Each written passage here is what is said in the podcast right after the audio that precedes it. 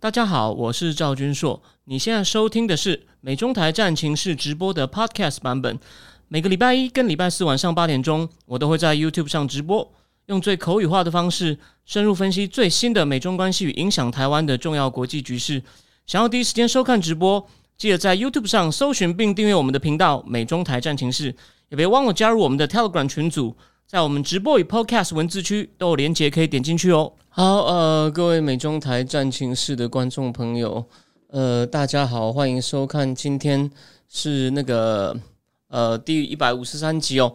那我们今天呢会来谈三个我觉得都很重要的主题，当然前面两个是比较时事哦，非常紧迫正在发生的时事哦。最后一个呢，我们会花一点点，就会花比较少的时间谈一下这个有个好消息，台湾的 GDP 呢超日赶韩呢，这怎么一回事呢？我们可以来看一看哦。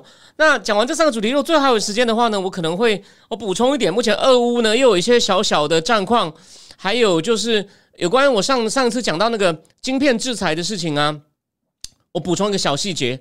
我补充一个小小的细节，因为我觉得那也是可能是促使美国下手。我参考了一个高手的意见，如果忘的话呢，我麻烦大家在那个聊天室提醒我一下。那我们再从讲讲从第一个习近平的二十大报告，当然那种报告其实又臭又长，只不过这次已经比上一次讲短了它一个多小时。可是呢，它有什么亮点呢？我帮大家稍微过做一些呃过滤哦整理。好，那。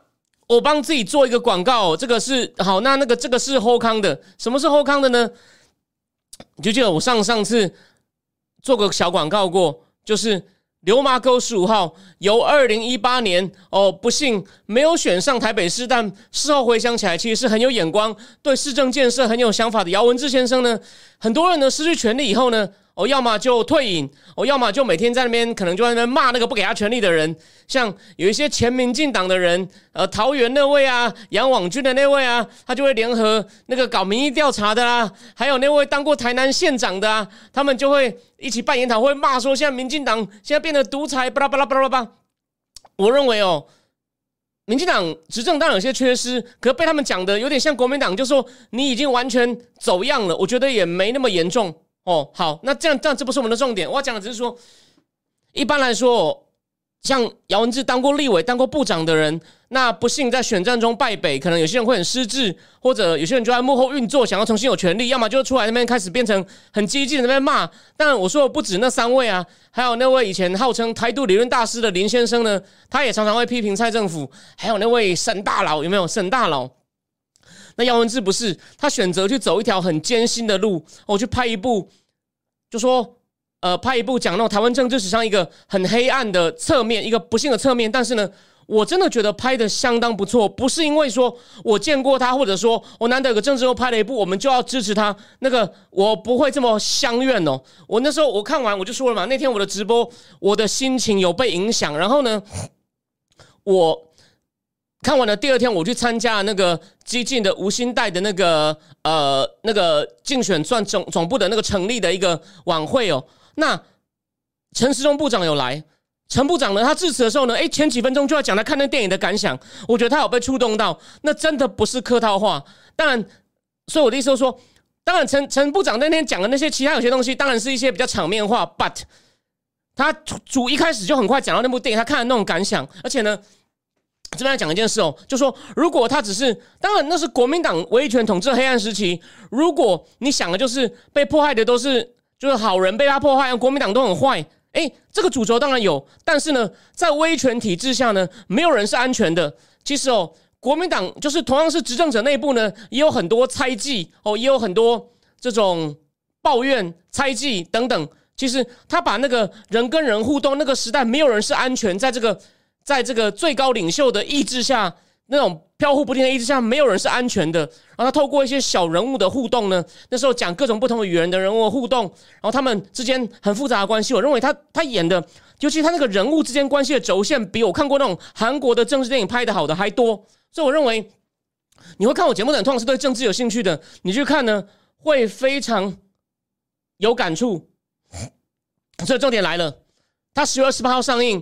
十月二十九号，西门町喜满客应该是九楼七厅哦，我包了一场。那个有兴趣的人，麻烦战情室聊天室发讯息给我，告诉我你要几张，目前票还很够哦。想想去看的人，两点半下午两点半能去看，想去看的人赶快来。我们顺便也谢谢你长期对我的支持，这是我给大家一点回馈。因为我当初不是说裴洛西来我要请鸡排，后来我拖了半天，拖到后来，哎，我无意间九月九号跟沈荣清教授、还有姚文志、还有那个流麻沟十五号的原著的曹庆荣老师等人一起吃饭，还有政论家吴义军，我们一起吃饭。我答应他，我要包一场。但我那天说不否认，当场是觉得他这样很让我感动。我那时候我心里是觉得我九成九会包，但如果真的拍的不行，我把我的百分之一。但我看完以后呢，我从九十九变百分之一百零九都要包，因为我觉得很值得哦。好，所以就这样，想看的人麻烦哦，你可以等一下到那个战情室的聊天室下面留言，谢谢。好，那现在呢，我们就回过头来。我们开始来讲那个呃，习近平的习近平的二十大，哦，这就是我们的第一个第一个主题。好，当然，它的重点是什么呢？他这次就记得二零一七的时候呢，他讲了大概三个多小时哦，中间只喝了几口水，这样站着还蛮威猛的。把那个他们其实是这样子，你领导人呢要对过去五年哦做一个总结，算是一个总结，要继往开来的一个政治报告。那个政治报告其实是有书面版的。那习近平五年前呢，把它全部念完。这次呢，就念重点。哦，以前江泽民也这样子做过。好，那重点是什么呢？重点是，哎，五年五五年前呢，他这五年这个情况变化很大哦。五年前他可以真的是很有底气哦。那时候中共可以说是有所谓的战略机会 （strategic opportunity）。因为在二零一七年的时候呢，呃，川普还刚上台嘛，还满口。还嘛还去哦，中美还赴互访，然后你看川普的孙子孙女还会讲中文，所以习近平哦那时候多风光啊，然后那时候经济也还不错哦，也没有疫情，然后他以为哦川普是个很好收买的商人，那我们在讲他内容前，我们先讲个大环境，没想到呢这个五年呢，虽然看起来哦他眼看要三连任登基了，那这边先插一个话。我讲过有位大棋盘经济分析师哦，他挺红的哦。我就觉得我跟大家讲过，说他很多脸书贴，我觉得都是他可能有助理，因为他哦，他跟我不一样哈。我们我们扯，我们稍微聊一下哦，是轻松聊一下，但是也是跟这相关。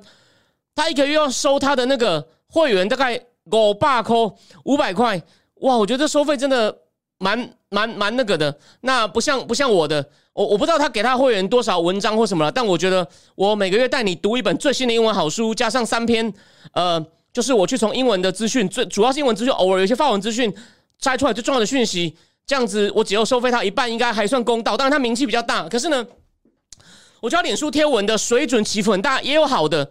我不是跟你讲过，我不是跟大家讲过吗？他就是应该有助理，因为我觉得他蛮有名气，他一个月收五百，他应该要有足够钱去聘一个助理，就上那个 YouTube 去看各种讯息，然后。整理好，他可能再过滤一番，然后就贴一些好像他自己讲的。哎，我说他一定是看别人。我有一次这样讲过，哎，这次有证据，他这次直接讲出来了。他呢又在推一个比较耸动的，说李克强会当总书记，然后其他一些政治局常委名单我就不先念了。光李克，当然他这次我知道他他自己留一个后手，他知道自己有可能错。他说这不是这不是我讲的，他是看那个节目，那个人叫做江森哲，就是就是有一个。我我两三年前他刚出来的时候我会看，后来我觉得他的判断不准了，我就不看了。他是一个在名日本名古屋的一个中共政治专家，也是反共的。不过呢，后来我觉得方向他一直在说席上礼上席下，到现在还不行。那那个大棋盘分析师呢，就引用了江森哲。那个江森哲他前两年不是每次讲到最后，他都他的时间算很准，不会太长。然后呢，所以呢每天剪短，每天播，我真的很厉害，我基本上都不停。然后每次讲到最后就会。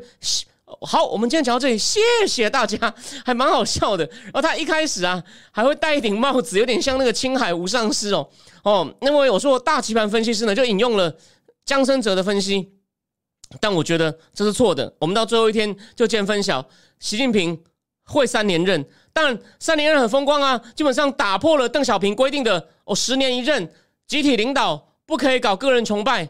可是问题是，问题是。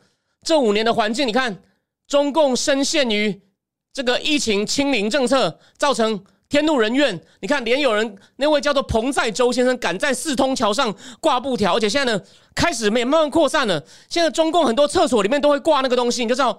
我有在推特上追一个人哦，他就说他会带着全副让你拍不到我是谁的衣服，然后呢也不留指纹，贴好呢就走掉，把衣服换掉，然后呢绝对在贴上不会留指纹。有人在推特上这样写。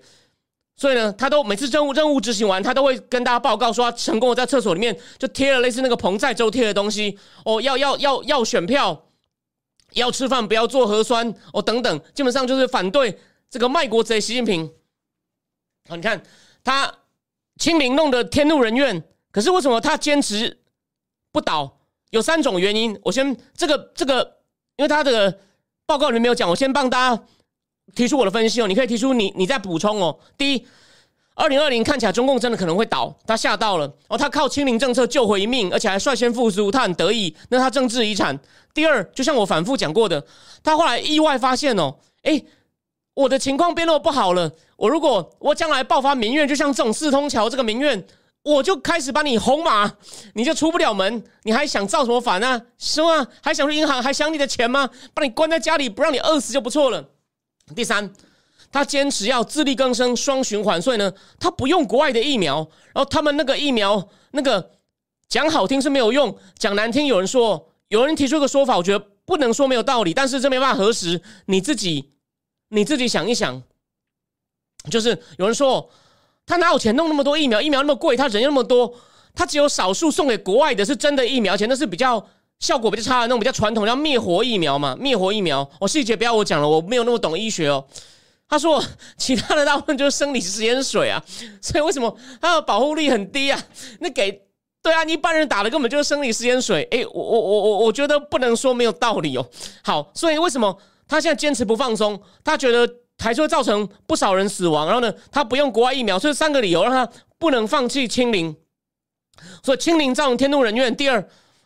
他的房地产就像我我一直反复讲了嘛，癌症开始扩散，然后《金融时报》是说 slow slow motion financial crisis，一步一样慢动作的金融危机。基本上你不管从他现在的那个前一百个房地产、一百个大城市的房地产的价格，还有他成交的件数，还有那个地方政府拍卖拍卖每次成交的那个有些会流标，有些会成交，光成交的件数哦也都大幅减少。然后呢？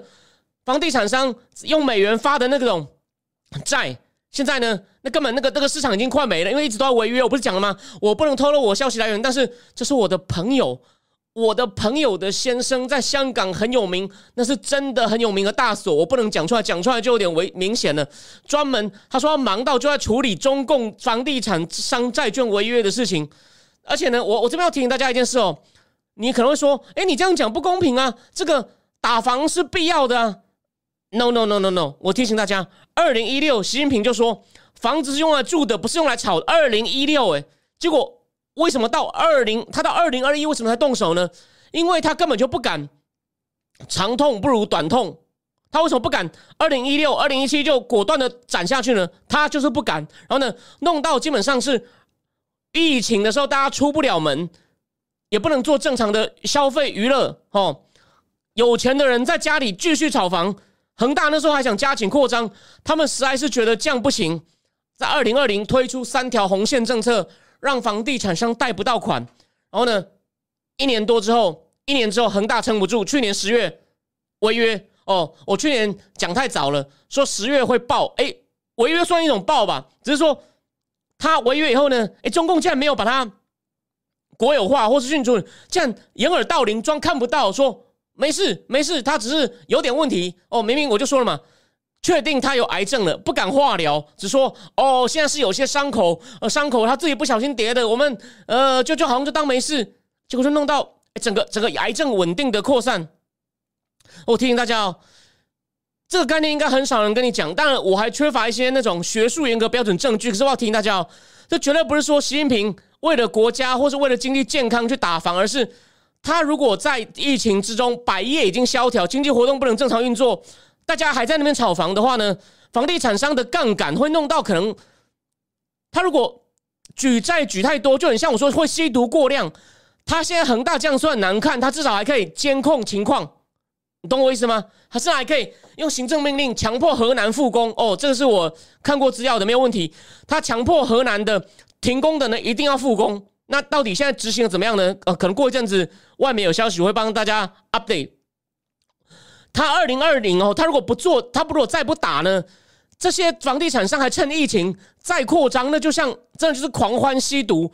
那他忽然死掉，你要扛着他哎。他不，他只是不想弄这麻烦，只好我先停止给你毒品，所以这并不是什么了不起的事。他已经拖六年了，好吗？好，谢谢那个、那个、那个有人有人在聊天室里面，张才还补充哦，灭活疫苗就是小百科还是小牛顿写到疫苗做很早期的技术，对的。好，我继续说，所以习近平呢，他是面对着清零哦，天怒人怨，影响经济活动，房地产的癌症在扩散，还有什么呢？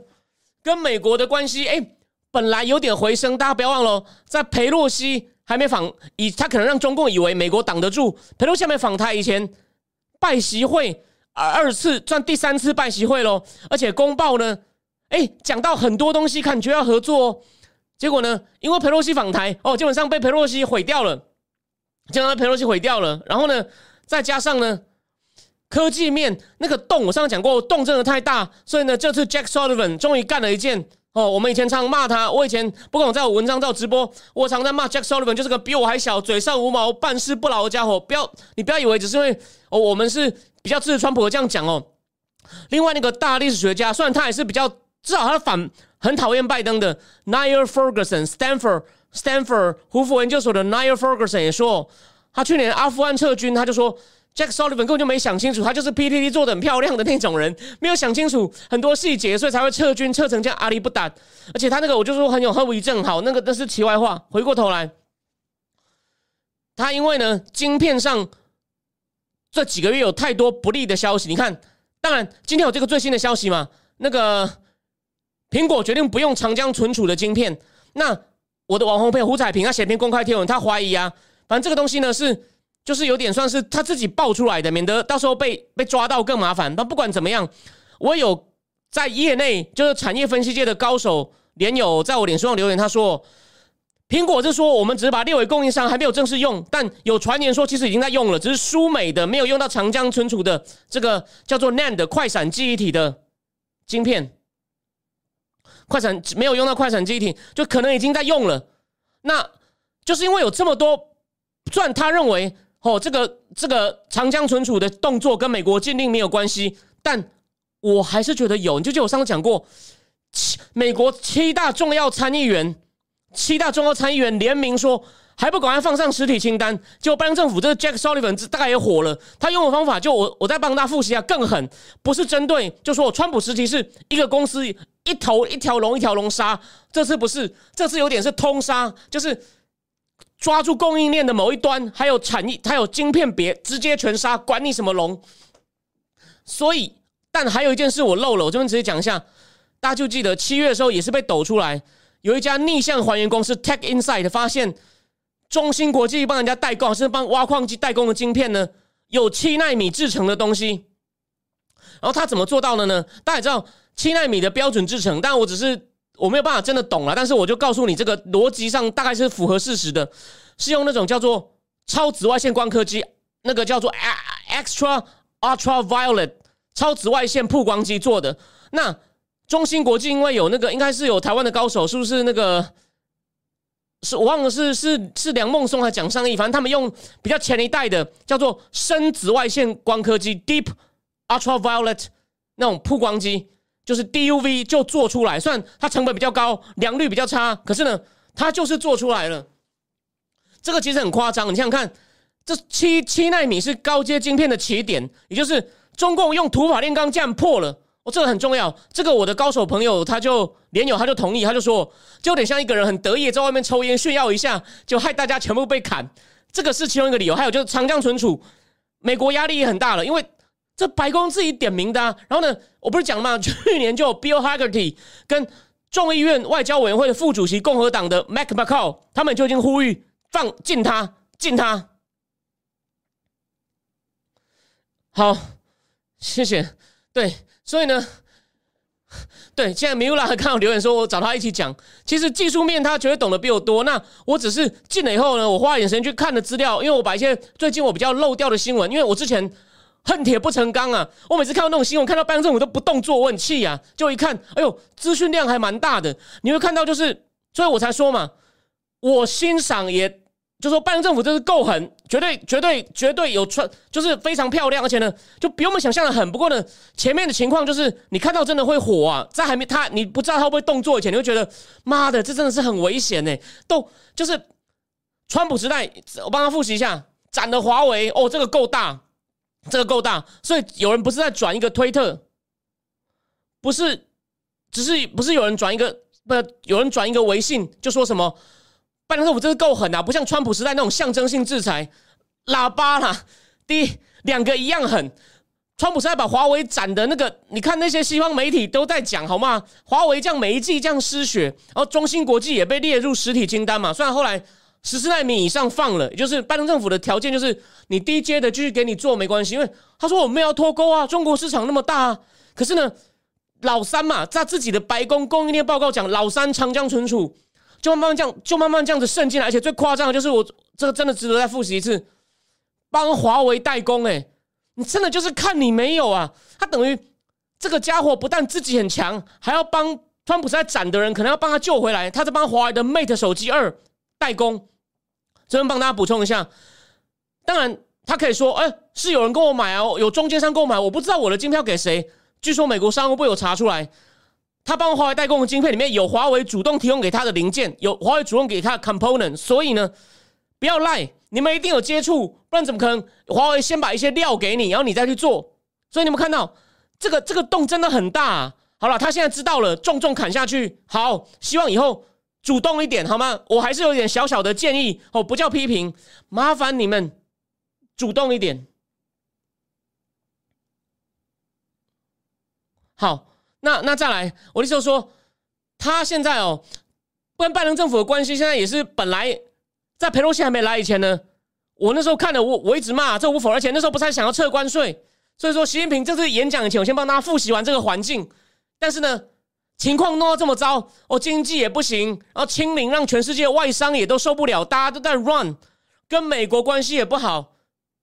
结果呢，你知道习近平这次讲什么吗？还是在那边讲那个老套啊。中华民族伟大复兴，我们的清零政策保证就是救了挽救人民的性命，我们已经成功完成脱贫。他唯一隐晦的就讲说，面对艰困复杂的国际形势，我们眼前可能还有一些那个动荡的水域，可能还有一些逆风，可能还有一些风暴。可是呢，不敢明讲，而且呢，都讲成别的错。他有不点名的讲，美国那是有人在那边搞单边主义，有人在搞霸凌。哦，中共呢，始终是寻求国际合作，支持国际秩序。虽然有他们内部的学者讲成，习近平强调联合国，是因为他按按表示他反对俄罗斯，但狗屁了，我才我我才不相信。我再帮他提醒一下哦，习近平三年来没出国，去中亚开过会以后，普京回去就加大动作了。各位，当然，习近平也不是全百分之百支持普京。这边补充一件事，大家应该看到了吗？昨天那个谁？塔吉克总统竟然训了普京七分钟，人家说没有中共在后面撑腰，他绝对不敢这样。中共的确也开始要跟塔吉克加大合作，中共也趁机在抄普京的后院。可是呢，前院他不知道不知道有答应什么。他们闭门会议的时候，普京不是会说了吗？我们会帮中跟中共解释哦，你们对乌克兰的疑虑，就是你一定要支持，你一定要支持我打到底啊！所以就说基本上中共的基调没有变，意思是对外关系坏。都是美国的错，然后呢，美国到处在搞小圈圈，找少数几个国家围其他人。他这样讲，当然是因为很多中等收入国家、发展中国家已经基本上被他控制、被他买了，所以他的意思说，来比人数啦，来闹人啦，闹人，我人比较多啦，你不能靠少数就想要去对我们多多数指指点点，你们没有理由用你们的人权标准、用你们的普世价值来威胁我们干嘛？你们你们说。你们说我这些价值是根据一些历史悲情，我们也有历史悲情啊。那谁来尊重我们的历史悲情呢？这个东西，当然他演讲里面没有讲那么多历史悲情，可是呢，他所谓的民族复兴，民族复兴就是哦，要一血一血这种中华民族、中华民族的耻辱哦。然后呢，反正在他领导下呢，哦，反正就是完成了完成了脱贫，然后呢，清零政策呢也成功的哦，保全了性命。虽然眼前有一些挑战，可是呢，只要大家也支持党啊，党我就是党，你们支持我支持党，我们一定可以带领大家哦，就就是维护国家安全，然后呢，让经济哦更进步。当然，上次我在付费直播里面提到很敏感的人口下滑问题，哦，他有强调连人口也要现代化啊，这是嘴炮啊，这个鼓励生育是个非常棘手的事情。好了，虽然他们现在房价跌下来了，哦，可能可能可能好一点。他们年轻人为什么不生？薪水太低哦，房价太高。然后呢，小孩的教育费好了，他也打了那个教育科技。可是问题是，所以说他虽然说他有些措施哦，让那些成本高的问题、成本高的问题暂时解决了。可是，可更大问题是你现在清零经经济弄得那么差，就是虽然成本降低了一点，可他收入也减少了，对未来不确定性也增加了。那而且呢，本来以为关在家里会生孩子。屁啦！关在家里根本，甚至还相处不好，还家暴。所以呢，他某些政策好像客观的会让那个环境好一点，没那么恶劣。But 第一，整个经济不好；第二，我听大家，中国储蓄率为什么那么高？这边讲一个无关的关系，他的社会福利保障太差，只有城市户口的人才能上好的小学，我才能够那个医保才比较好。你乡下的那种小学一塌糊涂。乡下小学真的还不行哦，乡下那种乡村医院的那个那个水准有多差？我这边打个打个岔，讲个小故事哦。我以前拍过个照片，上海有一个叫五官科医院，就是脸脸上的五官医院。我我那时候我以前不像现在，现在因为要写比较多文章，还要直播，我比较少出去社交了。我住上海的时候，那阵子业绩还不错哦，基本上下午下午工作完就出去跟朋友喝酒。那个酒吧在上海五官科医院对面。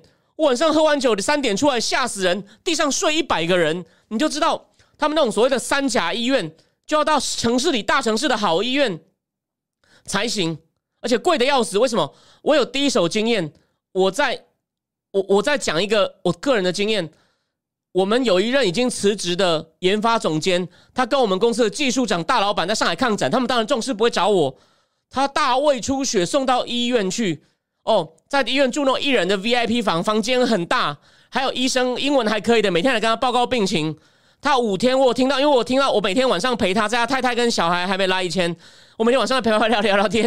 而且他一开始看不懂电视，他说我就看那个体育频道。你有想过一个人生地不熟的人，忽然差点这说：“你快去医院，你会死掉。”然后他们才找我。然后呢，他找我以后呢，我陪他聊天，有听到他跟保险公司打电话。他他好像五天呢。反正他的账单，当然那是很高级的病房，然后有最紧急的 VIP 处理的哦。他他他都就大出血，都血便血尿。他五天呢，就花了大概已经花了一百万台币了。你就知道大陆那种顶级医院，那个叫东方医院，好像是有徐立德，台湾的徐立德也有投资的。哦，这边补充一点，那是我当年在那边混我的那个实况。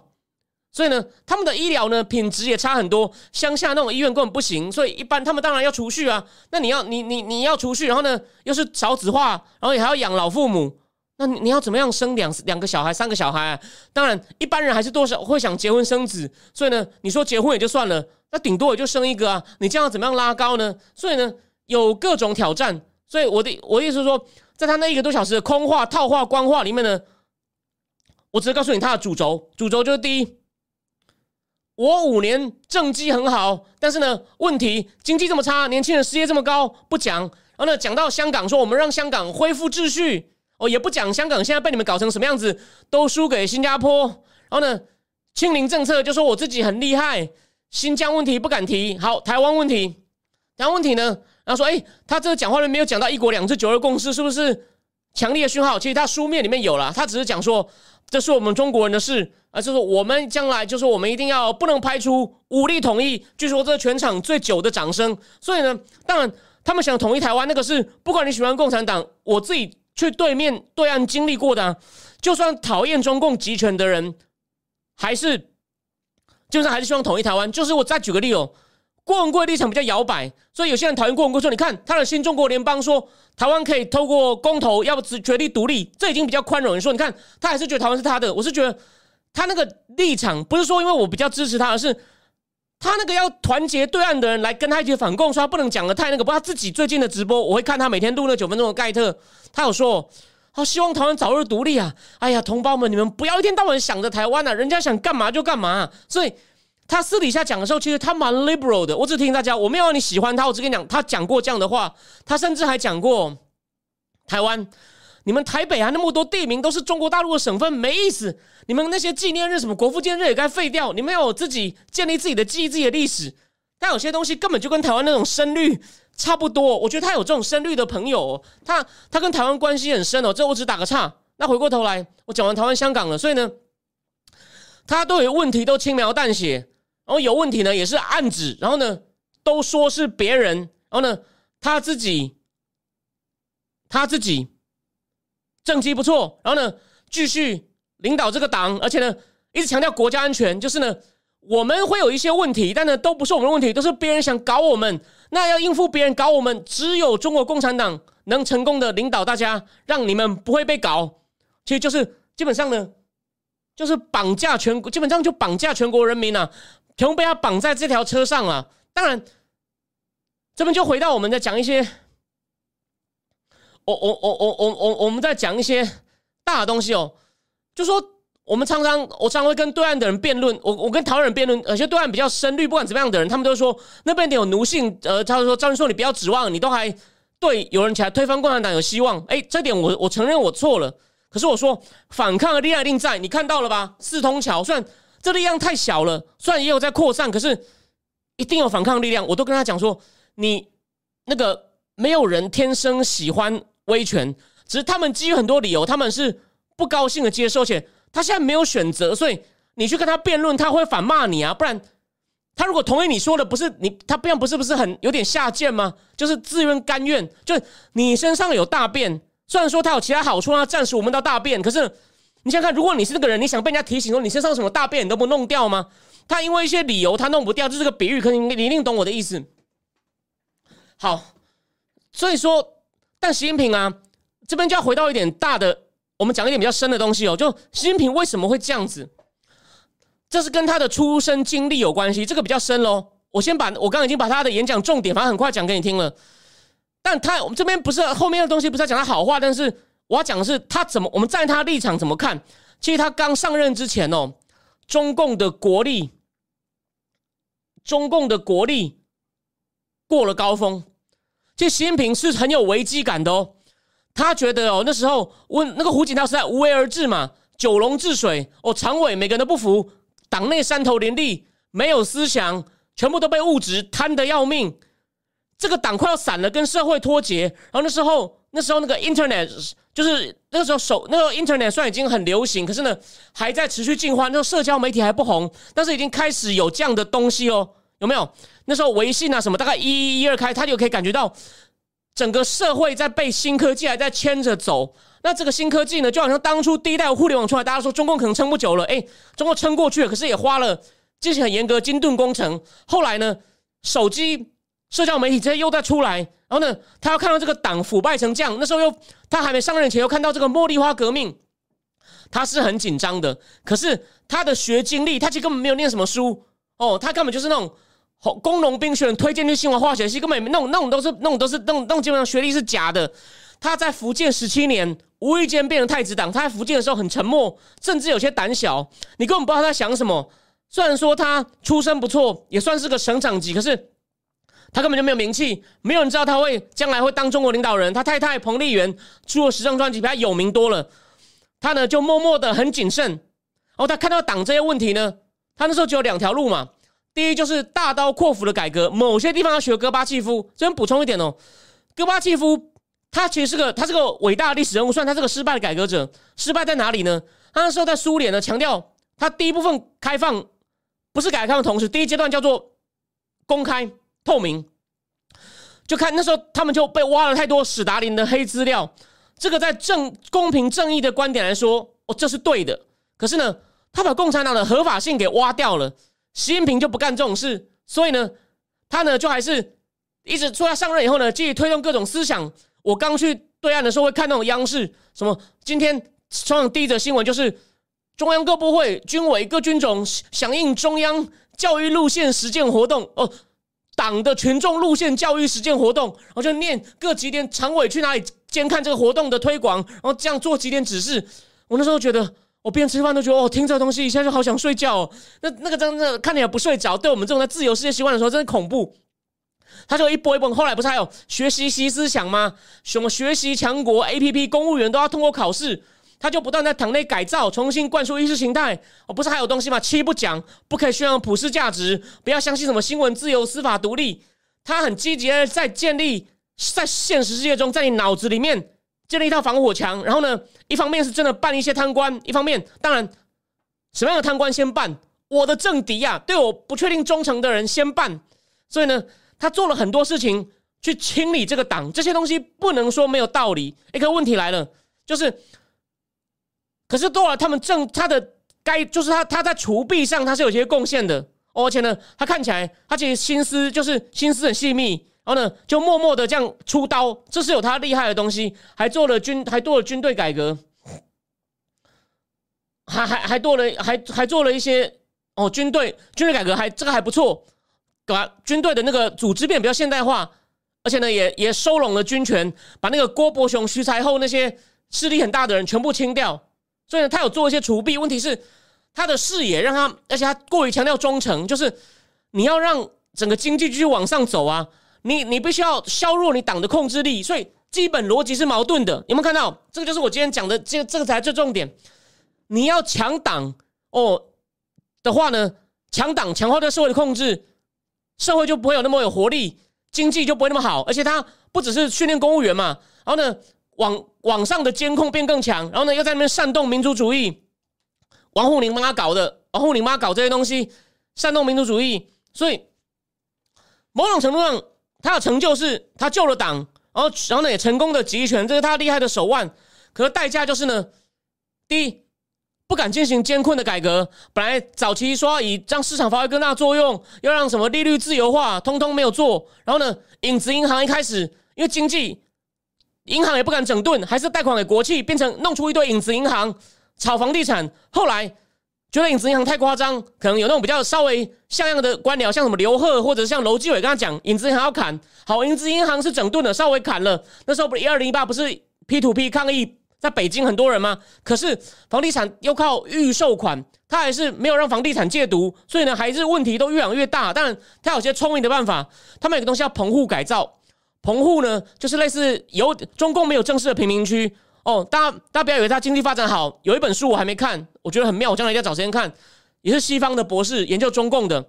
还有中共为什么不准有贫民区？他不是为了你好，他怕你集结啊。像印度的孟买，印度的每个城市都有非常大的贫民区。中共是怕贫民区就集结就起来反政府反党了。那但中共有类似贫民区的东西。叫棚户或城中村，我去过，我在广州就去过。他把棚户改造，就是我帮你，我帮你赶走，可是呢，帮你买房，帮你买新房，哎，又创造了一个需求，一个英文术语叫 reflate，inflation 的那个同样字根 reflate economy，就重新创造需求。再加上我刚刚说的，靠收预收款，又把房地产重新撑住，哎，这还蛮聪明的。可这个东西算是治标哦，不治本，所以。他没有进行让整个国家真正让市场力量更强更强，然后让国国国家的企业或国家的角色或党的角色往后退。所以呢，他把他就你可以看出来，其实这是一个正统的毛泽东路线。你可能很少这样讲，就有人会说他完全是完全是回到毛泽东时代。这句话只对一半。他自己不要忘了，他爸爸被毛泽东破坏的很惨。他他爸爸不是说了吗？写小写小说来反党是一大发明，就是讲习仲勋等人为了一本小说，应该叫刘志丹哦。如果细节讲错，帮我补正一下。习仲勋、习近平也被迫害过，但你想到他不应该，他不应该很恨吗？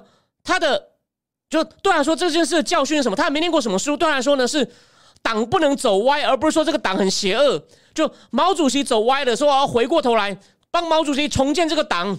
毛主席那时候就是把党。党的那个组织全部弄散，让红卫兵就是像台湾那种八家将到处那边打人、杀人、砍人，那非常残忍呢。我讲这个东西，那个你听了可能会睡不着。我今天就不要讲那么多。哦，现在那个先查一下，那个现在那个潇湘夜雨又很激动，随便随便你讲，呃，访访 华节目，你们没关系，我就你你尽讲讲，非常欢迎。然后那个阿雅说，今天好像开放零头期款买房了，也也不意外，他现在会使出很多很 desperate 的手段呢，但是但是但是你只要后面还要每个月交钱。我觉得这个诱因诱因是很有诱因是很有限的，所以总之呢，习近平是要回到建立一个强大的党。不过呢，当然我也不是全盘否定他，毕竟他是在邓小平还有江泽民时代那种改革开放留给他限制下进行的，所以呢，他也不可能完全迅速的关门。虽然其实你也听到嘛，现在有捡护照不给他办护照，他还是需要留一个口子干嘛？他还是希望继续去美国偷技术。虽然拜登政府现在关的非常好。反正他美国不能偷，他就是别的地方偷嘛。不是大家之前听到一个消息吗？那个他想要去日本买光那个曝光机啊，因为除了荷兰，本来日本有，之外荷兰一致领先，日本还是有些比较老的曝光机。他想说这个不行，我们就另外来试试看嘛。反正他们的确有很多很厉害的科学家。我这边再再补充一点哦，为什么 Sullivan 现在这么狠？大家就记得我我以前我以前也有讲过，我说拜登政府唯一有些成就的，有些成绩就是在科技脱钩上有一些小步，但都不够大，跟川普任何一个比都相形失色。但是有，而且我以前节目就讲过，Sullivan 有跑到荷兰去跟艾斯摩尔 ASM 有讲说，不要卖曝光机给中共啊。说的 Sullivan 可能也这次也学聪明了，你看他之前动作小，也被共和党内部骂，而也被我这样的人骂，他觉得我这次给你砍一刀，看你怎么讲我，你不要以为我是乱讲哦。《金融时报》访一个叫 Eric Sayer，也是个知乎有名的分析家，说他出了这招以后呢，那些很很鹰派的人就暂时会满意，就无话可说了。我承认，像刚刚大家看到 Mula 留言啊，说这是真的要称赞他，没有错，我也赞成。但希望你保持这种水准。我过几天会在关键评论网上线一篇文章，我我我我我我我就探讨一个问题，就说这种水准的东西，我们能期望更多吗？我认为有，但是你也不要到太乐观。就川普实在是这种大招。不时都来一下，但拜拜登什么时候会再来第二次呢？这次绝对给他肯定，我们就事论事。可是会很快会再来吗？我有点怀疑，所以我们要继续看，等关键评论上线，我再贴出来。好，那个那个赖赖赖赖那个赖赖问我说我对蔡霞的看法哦，他在 Foreign Affair 有写过一篇文章，一直有人说他只是反习不反党。那我我没有仔细还没有看那篇文章哦，沈荣清教授有推荐哦。好，被我我现在的初步的看法是。我也觉得，我觉得他是比较批评一些习近平的现状，是有这个味道。他的确批评习近平的一人独裁，可是呢，我就拿他跟我比较熟的郭文贵比，郭文贵是一开始好像也只批评习近平身边的王岐山，他一步步扩大哦。他现在郭文贵每次都讲中南坑，讲习太阳，然后呢，他也会讲到早期的文革，讲文革破坏了中国人对美美术、艺术、食品的品味、美学的破破坏光了。郭文贵是全面性的在反省哦。那蔡霞呢？好像没有对整个体制，还有整个从历史这七十年，像王大爷讲过去很棒嘛。他说，中国人民最倒霉的七十年，就是中华公民国成立这七十年。所以我觉得蔡霞只是体制内出来的人，对当下哦，因为他毕竟在体制内出来，他有些第一手消息，可是呢，他反思的还不够深。但我可能那篇文章很重要，我应该会再去我看一下，然后。哦 c a s h e 留说，教练在二十大前说，包子会吸收俄乌战教训，在党党章中增加青年男女预备军，还要还要参加军队征兵，所以拿着党章还上热搜了。哦，所以嘛，我那时候说，我很早就讲过嘛。第一句就记得我在评论俄乌战争，我说第一不要拖，拖就很麻烦。哦，拖大家就会开始离心离德，这个有没有在发生？你看欧洲，这就没有时间讲。第二 c a s h e c a s h e 那个我说我习近平只是修正他要怎么样。去将来拿来打台湾，但是他不会放弃。虽然看到普京这么狼狈，好，最后，呃，所以呢，我所以说习近平一定有在学，而且呢，他现在就看着普京的，他以前是想要学普京的优点，现在变成在学普京的缺点，而且呢，他变大哥，我大上就这样。好，没想到不知不觉第一个话题已经讲了这么久，那我们现在呢，我们就先讲到第二个话题，我们当有时间再回来做总结。在其中选战况，在这个以前呢，我们先来，我先给大家看一个有趣的东西哦。我们我们现在看一段很短的影片哦。等一下哦，我给大家看一点点东西哦，因为我觉得这蛮重要。等一下哦。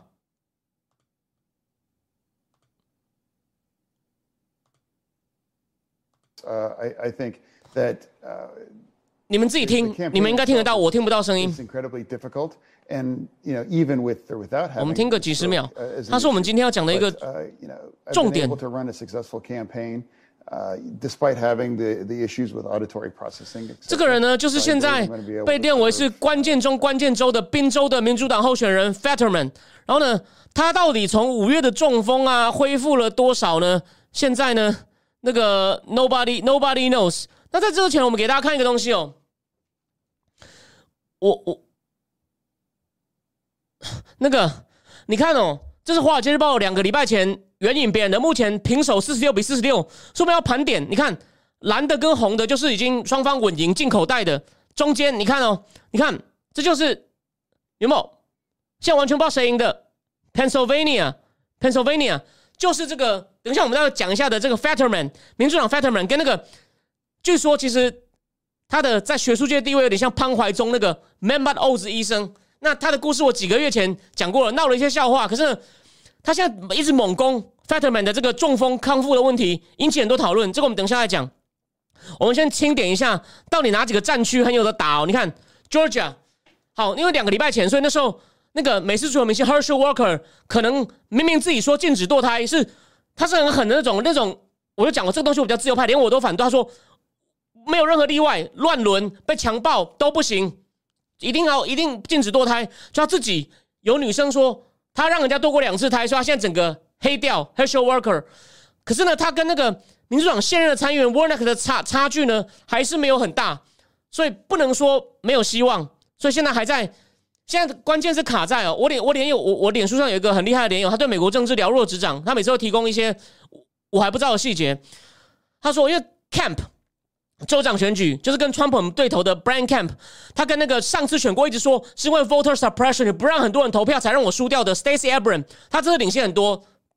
Camp 的支持度很高，希望 Camp 能够支持这个 heschel Walker，就可以把他带过终点线，就老老母鸡带小鸡，就很像类似。如果假设啊，蔡总统现在比如说新竹现在咬很紧了，蔡总统最后一天晚上去去拉沈慧宏的手，就赢过高虹安。哎，就就很类似。可是 Brian Camp 不愿意支持 Hesher Walker，因为他好像川普支持的，虽然川普支持只是其中一个因素。川普支持的有些人呢，就被老乌鸦马克诺批评说 quality 有问题，川普就很生气说：“你呀、啊，你才有问题，你呀、啊，你你应该要多点时间助选，而不是想着帮你那个疯老婆赚中国发中共的财。”所以两边两个又吵起来了。不，这已经是一对老冤家了。我们继续看。哦，可是现在多了一个很妙的新战区，这个 Nevada，Nevada 的现任参议民主党的 Masto 女士呢，反正因为一些理由哦。她快要被他们的好像是前检察长叫做 Alexander La La La Salt，哦，快要追上了，所以呢，这边这边也也很有戏。然后呢，可是呢，可是呢，就想哎，连这个民主党现任的可能都被拉下两席，不是应该很乐观吗？哎，可是还没。可是现在其他地方战况是什么？这个 Ohio 呢是被认为这个 J.D. Vance 就是那个乡巴佬悲歌的那个主角，还不到四十岁，很年轻。他呢，在一个理论上都已经偏倾向共和党的州，既然民调跟他的对手，因为他对手很聪明，说我支持川普的某些政策、边境政策、贸易政策，所以那个算是温和派民主党的人，不是那种很恐怖的、很恐怖的那种进步派。所以呢，J.D. Vance 又有川普支持，又有高知名度。你看他写的书全美畅销，被拍成电影，又跟虎妈很好。就像之现在他跟那个人还在误差范围内，不知道谁赢，就被经济学人批评为他是最令人失望的候选人。所以呢，在这个。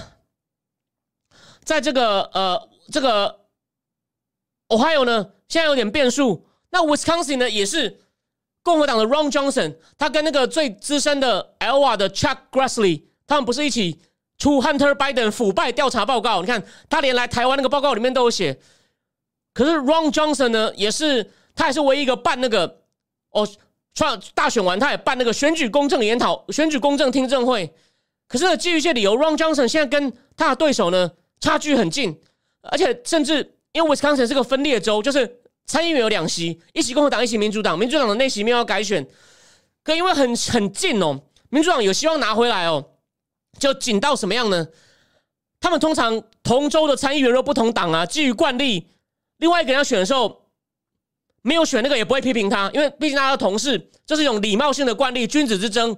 可这次呢，那另外那一席 Wisconsin 的女参议员也开始炮轰 Ron Johnson，因为希望帮助并跟他选的人把他拉下来。所以呢，Ron Johnson 虽然还是有点领先，可是呢，哎，也有点变数。你就知道五十席呀，五十席真的是非常紧张。哎，可这边呢，这边呢，这个 North Carolina 呢，是因为那个北卡呢有一个叫做 Bird 的参议员，共和党他不选，他是有赞成他和川普的那几个共和党的人。那这不重点，重点是继承他的呢，民主党派了一个叫叫做什么 b r e s l e y 的女生，然后呢，共和党这边是派一个众议员出来选，叫 Ted Ted Ted Ted Barn 吧，Ted Barn 大概 Ted Barn。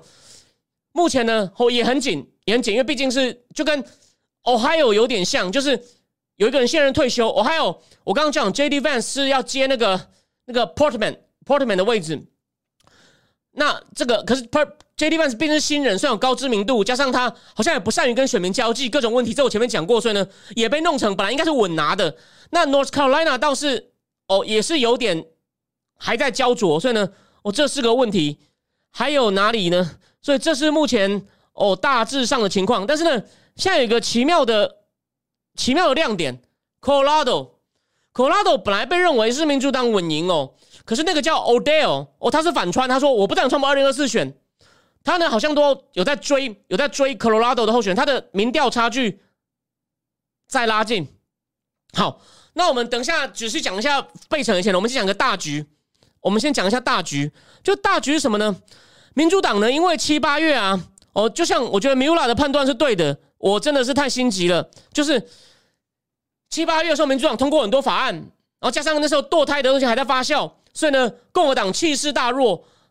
而且那时候是真的哦，那时候有几个众议院的补选啊，通常如果其中选要大败之前，几个先小的选区的补选都会共和党应该会大赢，没想到民主党都守住了。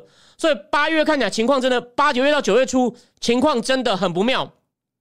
可是几个问题，通膨还是没有下来，最新的数据你看还是很糟嘛，超过预期。第二，连民主党自己比较中间派的人都发现呢，你一直在那边讲 abortion，什么都闹到 abortion。他说 abortion 当然是个重要议题，你不能只讲 abortion，为什么呢？他说，尤其是那种如果他的州长或者他的议会已经被民主党掌握的啊，选民不会很在乎了，他就不会听你一直在讲 abortion，因为呢。反正我在这周不会被变掉啊，我还是看其他议题啊。所以呢，一些民主党测试都说，你们不能一直讲 abortion，你可以讲，可是，你不能光想要用 abortion 就整个翻盘。你你只要一直讲 abortion，共和党就说，你看物价那么高，犯罪率那么猖獗，民主党很多主政的大城市犯罪率真的很猖獗，还有移民问题。所以呢，共和党就主攻移民、移民、犯罪、通膨，这是生活嘛，生活嘛，有没有？像有点像。美国版的路平灯亮水沟清，你路不平灯不亮水沟不清，谁会爽啊？哦，就算就算他是支持堕胎的，所以就民主党呢，他的利多八月九月初基本上用尽了，然后呢，通膨还没有解决，所以共和党呢整个气势有点回来，那就回到宾州这个很有趣的情况，这个 Fetterman 呢，他不太接受媒体采访，虽然我刚刚放了一段他采访，我看了他讲话是还可以，不过呢。他有一个电脑辅助的，有个字幕。他，你刚那个，你回去，他接受 NBC 专访，专访，你可以自己回去看。他，他某种程看的字幕，为什么呢？他好像听听他的听力，他的听力有受到一些损害。我都可以看哦，我可以看大，我可以看看看一个图哦。对不起，CNN 访问的另外一个医生叫 Sanjay Gupta，他就指着他手，你看他手上戴戒指那只手。说他脑这边受到创伤，所以呢，他的听力有些字他可能会失去那个 recognition，无法确定你在说什么字。他但是他的读的能力没问题，说他要看着字幕，人家访问他，他还要搭配字幕，他才知道对方到底讲了什么。然后呢，他讲话呢，有人说连讲话表达都有困难。不过我客观的说，我看 NBC 访问呢，他讲话有时候会卡，可是没有卡的严重，算流利，而且呢，大家看他。有一个，他最近又开始出来重新出来竞选嘛？他两手都能动哦，也能跟选民自拍。他有看那个坐轮椅的还半蹲下来，所以他行动能力哦应该是没问题。可是他病情到底严不严重？他不肯公开自己的资料，所以呢还是有些隐瞒选民的隐瞒选民的问题哦。就是所以现在因为现在共和党怎么样反击呢？那个欧子医生呢，他其实好像常常住在 New Jersey。之前他被这一点被打说，你根本不住我们这边的人，你就是来宾州来挣。对 odds 很伤，odds 在一个多月前输十几个百分点，那时候我都以为要输白起了。那米乌拉觉得还早，诶，米乌拉是对的。可现在重点，Oz 一直在攻击他说，我们要选一个读写都有问题的人吗？就是他有能力行使职权吗？有这种杀伤力，所以很多人在讨论，所以 NBC 也专访他。但是呢，这个这个 Fetterman 呢，他很他很他之前都刻意回避专访，而且呢。他的立场非常的进步派，非常 liberal，所以连政见上，就算他人是好的，这其实宾州有那么喜欢那么 liberal、那么进步派的候选人吗？也是个问题。所以这两点呢都在打。啊，不过呢，我从那个访问看起来呢是有些问题，而且需要字幕辅助。可是呢，没有到那么、那么、那、那么、那么的，我觉得没有到大家想的那么糟糕。不然他应该也哦不敢，也不敢出来。可是呢，就这一席还有的，哎，最奇妙就是呢，这个 Memo Oz 呢。我有个高手朋友，最近才认识的，我就不讲他是谁了，因为他的背景非常的传奇哦。他跟我贴，原来 Oz 呢，他算是心脏科医生，他被检举过很多次，在电视上散播不对的医学知识，所以呢，被认好像像美国潘怀忠，真的有医学医学医科有一些医生联名说这个人讲的有问题，但那个电视节目的制作方就挡掉说这不是医学节目，这是个娱乐节目，然后这只是个就是只是个只是个谈话节目。可重点来了，非常非常的讽刺哦。奥斯说：“我就是心脏科医生，然后呢，我也研究过这种中风，所以呢，你的情况你根本就没有讲清楚，你这样对选民很不公平。那我们讲一些前例哦。如果因为这个情况真的比较特别，就虽然说参议院你真的去国会有很多辅助设施，你都基本上没有问题。有些证人作证，他可能有一些是一些某些地方残障，都有一些辅助设施。而且呢，曾经有三个议员真的是他们是上任到一半才中风，又回来又回来执行任务，也都还蛮圆满。有一个人叫 Kirk。”他前面姓他的 first name 我忘了，叫 Kirk。他呢，你知道他是被谁干掉了吗？后来他中风以后，他后来还是想连任，被在初选输给谁？就是去年来台湾那个没有双腿的那个 Duck Wars，就是那个美泰混血 Duck Wars，把他选赢了。不过 Duck Wars 在初选的时候没有攻击他中过风这一点。有个叫 Kirk，还有一个呢，民主党叫 Chris Van Hollen，他就是香港民主人权法的共同起草，应该是共同起草人之一。Chris Van Hollen 算是民进党的民主党里面比较反共，他也中过风。还有共和党的众议员叫什么 Brown，然后他们后来还是都能顺利完成，他们中风的程度不等，还是都回来顺利完成任务。可是呢，那是当了以后才中，这个是五月的中风，到底恢复怎么样？虽然看起来还可以，不过呢，也有些起人疑窦的地方。就你看嘛，不太接受访问，之前也很少出来竞选，然后他现在只答应一场辩论，因为他可能怕自己 handle 不了。所以呢，还是有些问题。m a m o s 目前攻他，再加上可能其他政见的问题，有些用处。所以呢，现在滨州变得很关键，从一路落后到打回来，加上我刚刚点给你看的。所以呢，我们今天只是大概讲一些大概的局面哦。那最后到底会怎么样呢？也许两个礼拜后呢，呃，十一月八号选嘛，可能一个礼拜前我们就来一个众议院，就那个太多了，反正应该会赢。参议院我们就最后把关键战场一个一个点，我们找一集，基本上就也许讲两个题目就好，就一个一个点来看看到底够。共和党会不会赢？最后讲一下，共和党为什么共和党赢这么重要？啊我还是这样讲：第一，我同意像米拉说的，你只要夺回众议院了，就跛脚啦。法案众议院不过就不会过啊，因为两院过啊。可是如果参众两院都被共和党掌握的话呢，他们可以通过更多反共的法案。现在呢，参众两院都过了，你拜登敢否决吗？如果假设有些法案真的不错，连民主党都很多人三分之二，民主党三分之二有一些啦，当然不是全部。但至少拜登否决的话呢，就嗯，他否决不是会被骂吗？你是不是你是不是那个啊？对啊，你好不容易前面有重拳，怎么现在又否决了呢？所以共和党的议员提出的反共法案真的比较多。我再讲一次，虽然说你看最近很多参众议员都来，其实四四五天前又来一团，国庆又来一团，但现在已经没人管了。所以我觉得这个东西哦，他们来应该要。来多添一点，不要只是来个一两天打个酱油，这个我改天再细讲。但是呢，我认为他们来应该要做两三件事。第一，除了拜访台积电以外，甚至联发科，甚至像什么瑞昱都应该去看一下，知道台湾这个在供应链里面的地位。第二，你要去看一下以前的美军宿舍，知道我们以前是很有关系。你们要考虑某种程度上的驻军，当然不是说大规模驻军。我举个例嘛，比较老的人，小时候 Mr. Big 多红，Mr. Big 为什么来过台湾五次？Eric Martin 那个主唱，他虽然没有什么记忆，他三他两岁以前是住在台湾的，他爸爸就是美军。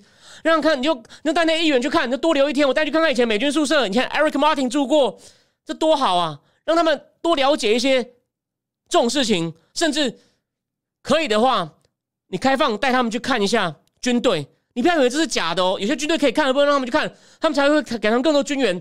不信的人，我讲过，去看电影，那个 Charlie Wilson's War 在讲一个很色的众议员。那部电影一开始就是他跟一些只穿一条内裤的女生在洗温泉，他就看了一趟阿富汗以后，拜访了巴基斯坦、阿富汗以后，如何去美国弄出法案来支援给巴很多阿富汗塔利班那些针刺飞弹打苏联直升机。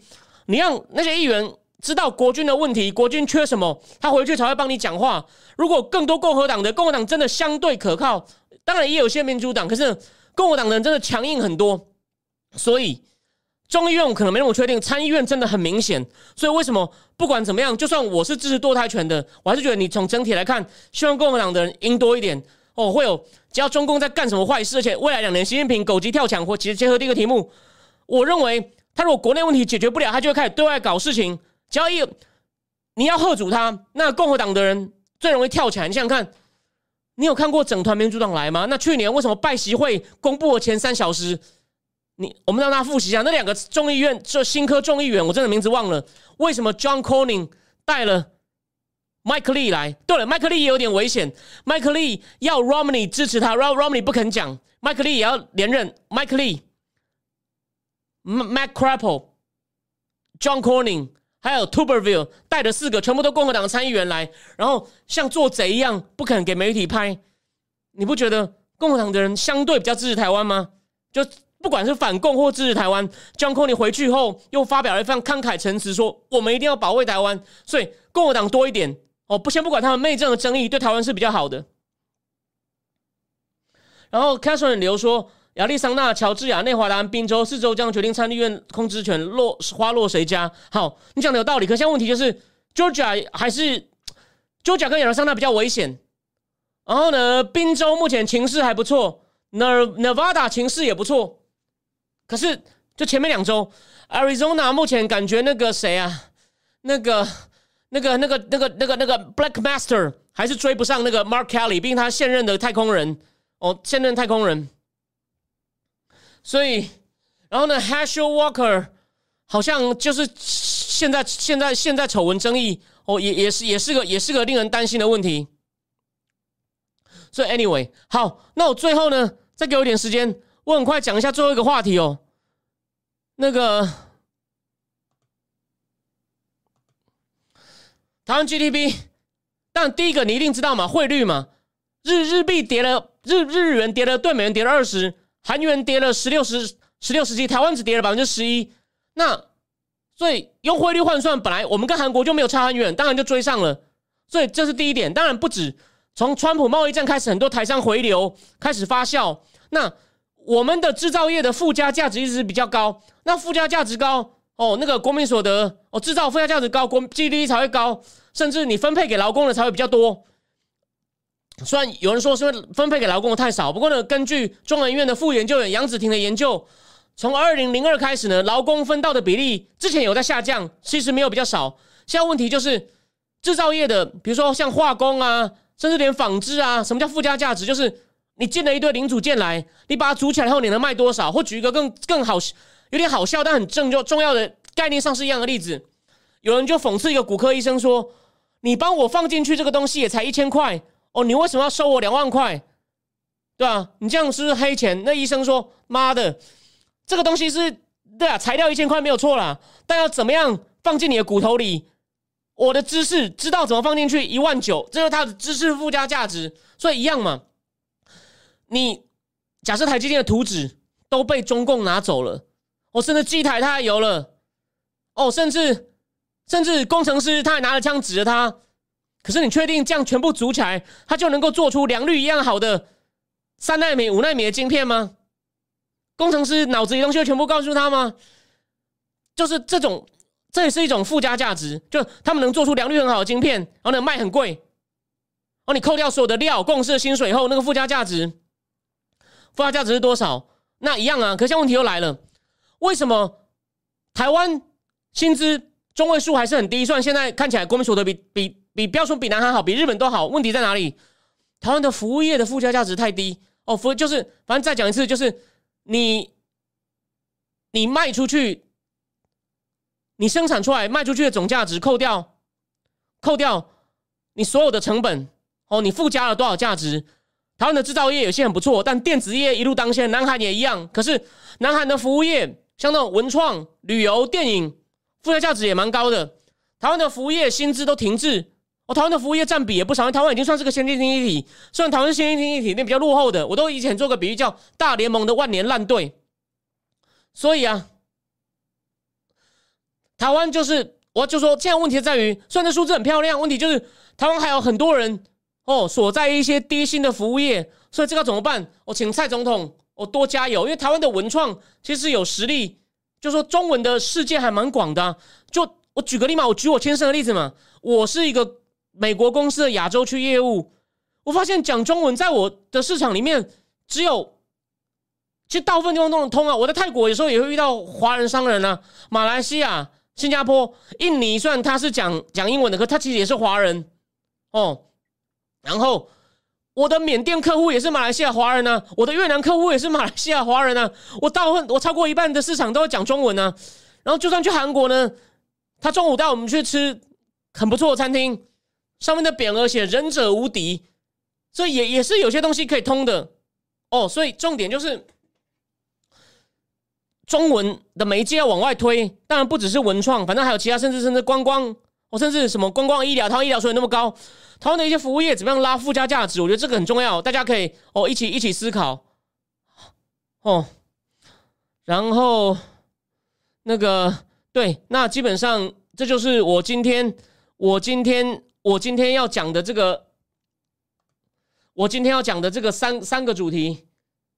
OK，然后哦，有人说他一家三口逃离共匪沦陷，达到泰国，恭喜恭喜你，恭喜你，非常替你开心。不过泰国不够安全哦。泰国，你忘了铜锣湾书店 谁被那个桂明海他们从哪里被逮走的？所以这是个问题。呃，有人说读中文赚的低，还是要讲英文其他语言？哎，我就是个例子，所以我我我我我赞成你的说法。好，那今天哇，不知不觉九点零六分，最后补充一下，普丁今天又对基辅又对基辅又对基辅轰炸了。我觉得他不会轻易用核武，所以他还在想美国哦，北约赶快准备好，时间拖越久，他越不敢用。这是我的看法哦，不一定。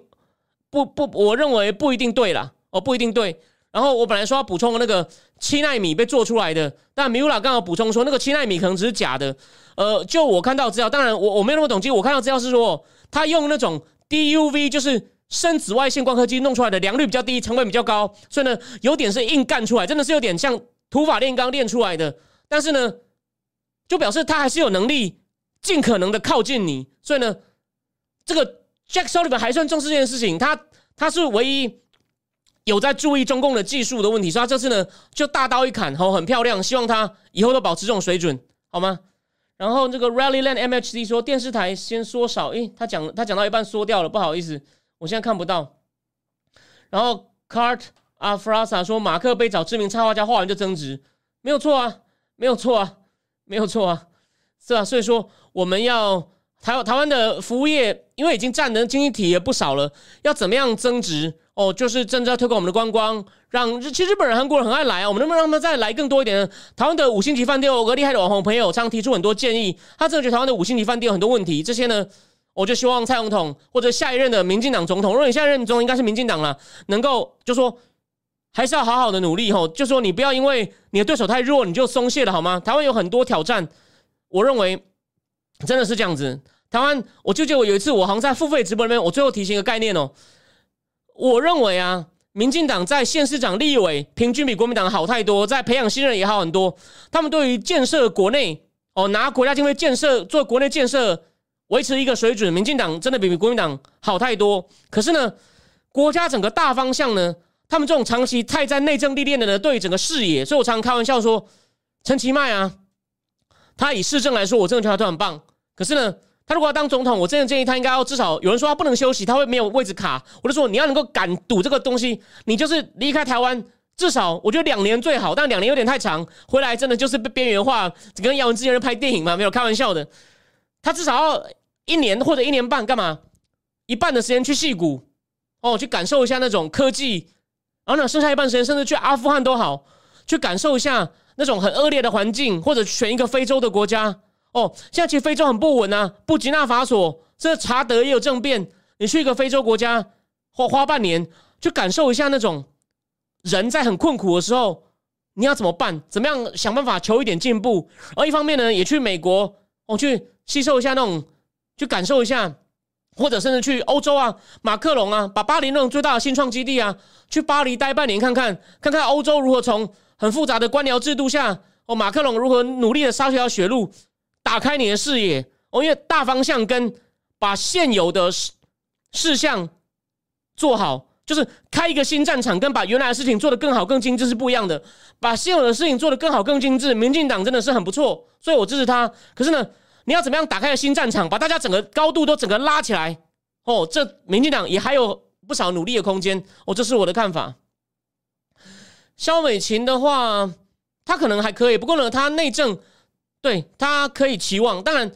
她有没有一个全国知名度，或者说你在都会区，我认为她蛮也不错。可是呢，她能不能在全国，如果说讲到她基层实力，假如她有视野，她还有没有足够基层实力，这是她另外要补的，这是她另外要补上来的东西。哦，这是我的看法。而有人说电视台少一点，厂商赞助可以集中一点，会不会电视好看一点是外销？嗯，我很少看电视，我真的不确定。不过我觉得这 idea 有意思，所以我把你念，我把它念出来。哦，好，那九点十分了，今天就到这样。礼拜四是付费直播，我到时候还是会开一部分，会把那个《Danger Zone》那本八月出来出的新书的后半段重点讲完。他把美他把美中目前的情况跟美苏冷战刚开始的一些东西做了很妙的对比。他说：“你不要以为，就说其实跟美苏一开始美苏刚对峙还是有一些结构性因素很像，所以他对于美国这种反击提出很多很棒的建议。”后，我们礼拜四来谈，大概就这样。好，谢谢大家。那其他的人呢？礼拜四会上线试看版，那这个礼拜会不会开加开直播呢？会开在礼拜或礼拜六呢？我会再告诉大家。其他的呢，我们就礼拜一再见哦。谢谢大家，晚安。